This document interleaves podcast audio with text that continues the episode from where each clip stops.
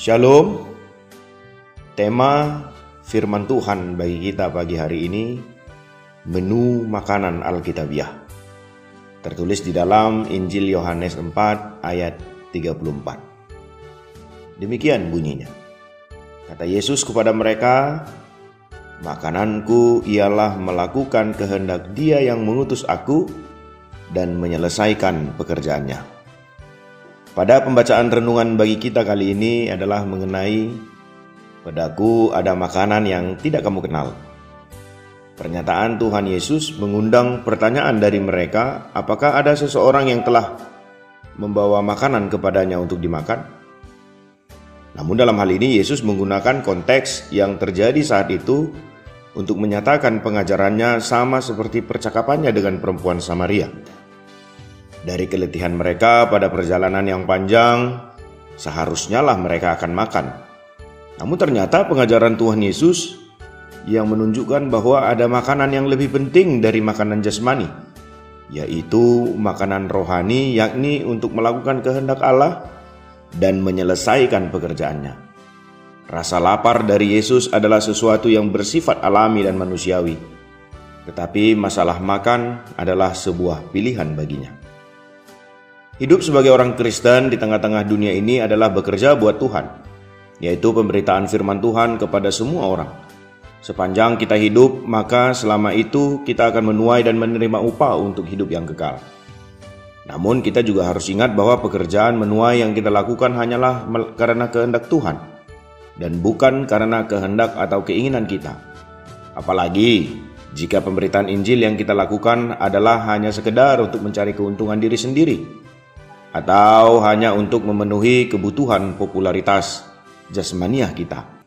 Maka sesungguhnya Allah tidak akan memberikan upah apa pun kepada kita selain daripada jawaban Tuhan Yesus kepada kita, Aku tidak pernah mengenal kamu, menyala dariku. Kamu sekalian pembuat kejahatan. Matius 7 ayat 23.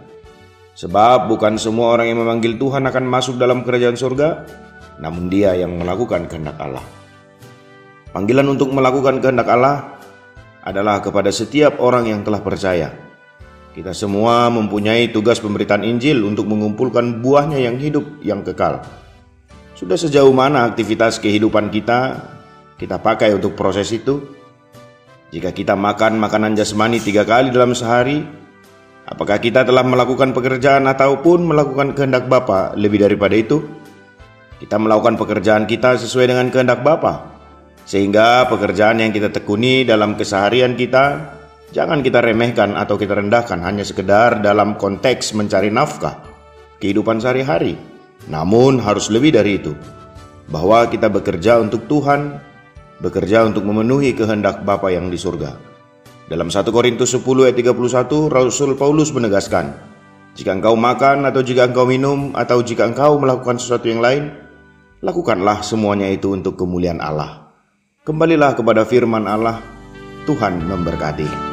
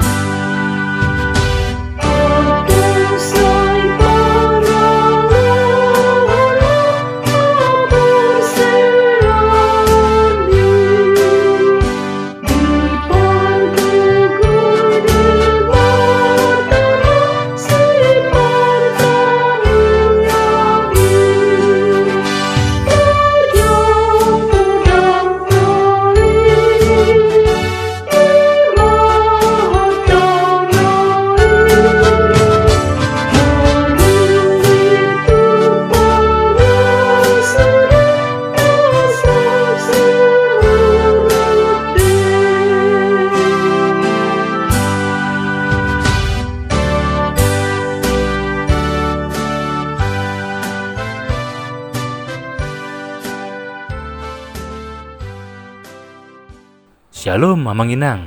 Terima kasih sudah mengawali hari dengan mendengarkan renungan hari ini. Yuk bagikan renungan harian ini kepada keluarga kita sehingga firman Tuhan itu tidak kembali sia-sia, namun berbuah dan terpelihara. Tuhan Yesus memberkati.